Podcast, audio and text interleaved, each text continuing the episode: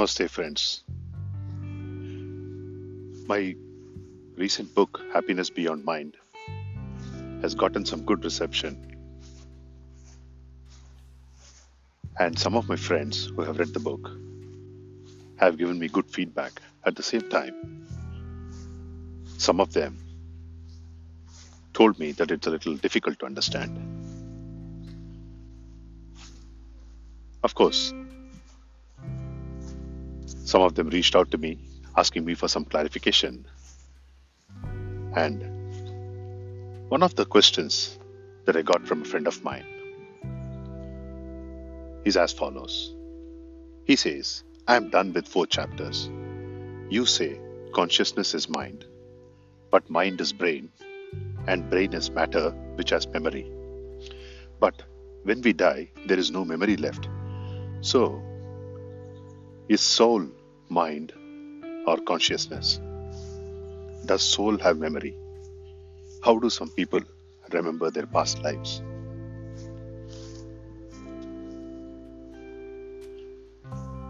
First of all, I think I owe an apology. Maybe the book is a little confusing for some people. So let me clarify what I wrote in my book. I say in the book that the soul is consciousness and the mind is basically the thoughts, emotions, memory, and intellect. The brain is not the mind. The brain is a physical part of our body that is like a nervous system, a connector. So, to answer the questions what this friend posed, I wrote to him When a person dies, what dies is the body and the brain. The soul is never born, never dies.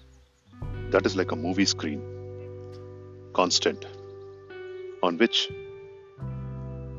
the movie of life, birth, life, death, birth, life, death keeps on playing constantly.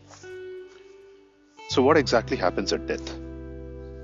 The mind, which we defined it as thoughts, emotions, memory, and intellect. And of course, you have to add the sense organs that escapes from the body, and that's actually called as death. And it is that same mind which takes birth again based on a principle known as Papa and Punya, that is the accumulated merits and demerits, to use the English translation of the word Papa and Punya loosely. And this birth can be in any physical body, need not necessarily be a human body. Amoeba, tree, animal, human, nobody knows that. Likewise, an amoeba can also be born as a human being. Now comes the question of people who claim to know their past lives. I strongly believe either they are charlatans who weave circumstantial evidences or they could be genuine. We can never guess.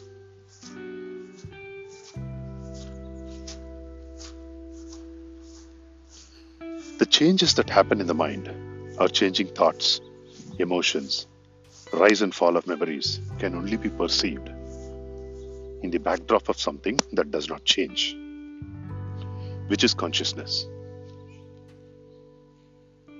And that consciousness is our true nature. When we refer to I, we mistakenly associate that consciousness to either body or mind, like I describe in the book.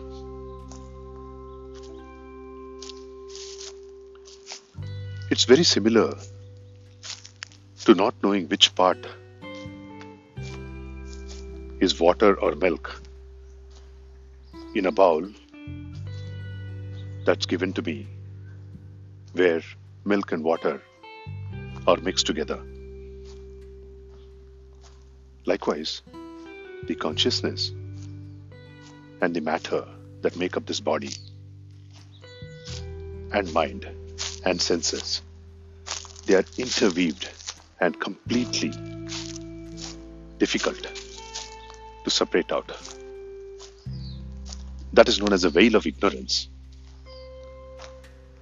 And the person who knows how to remove that veil of ignorance knows the truth about life. He knows that he's not the body, he's not the mind, he's not the senses, he's not the intellect, he's not the ego.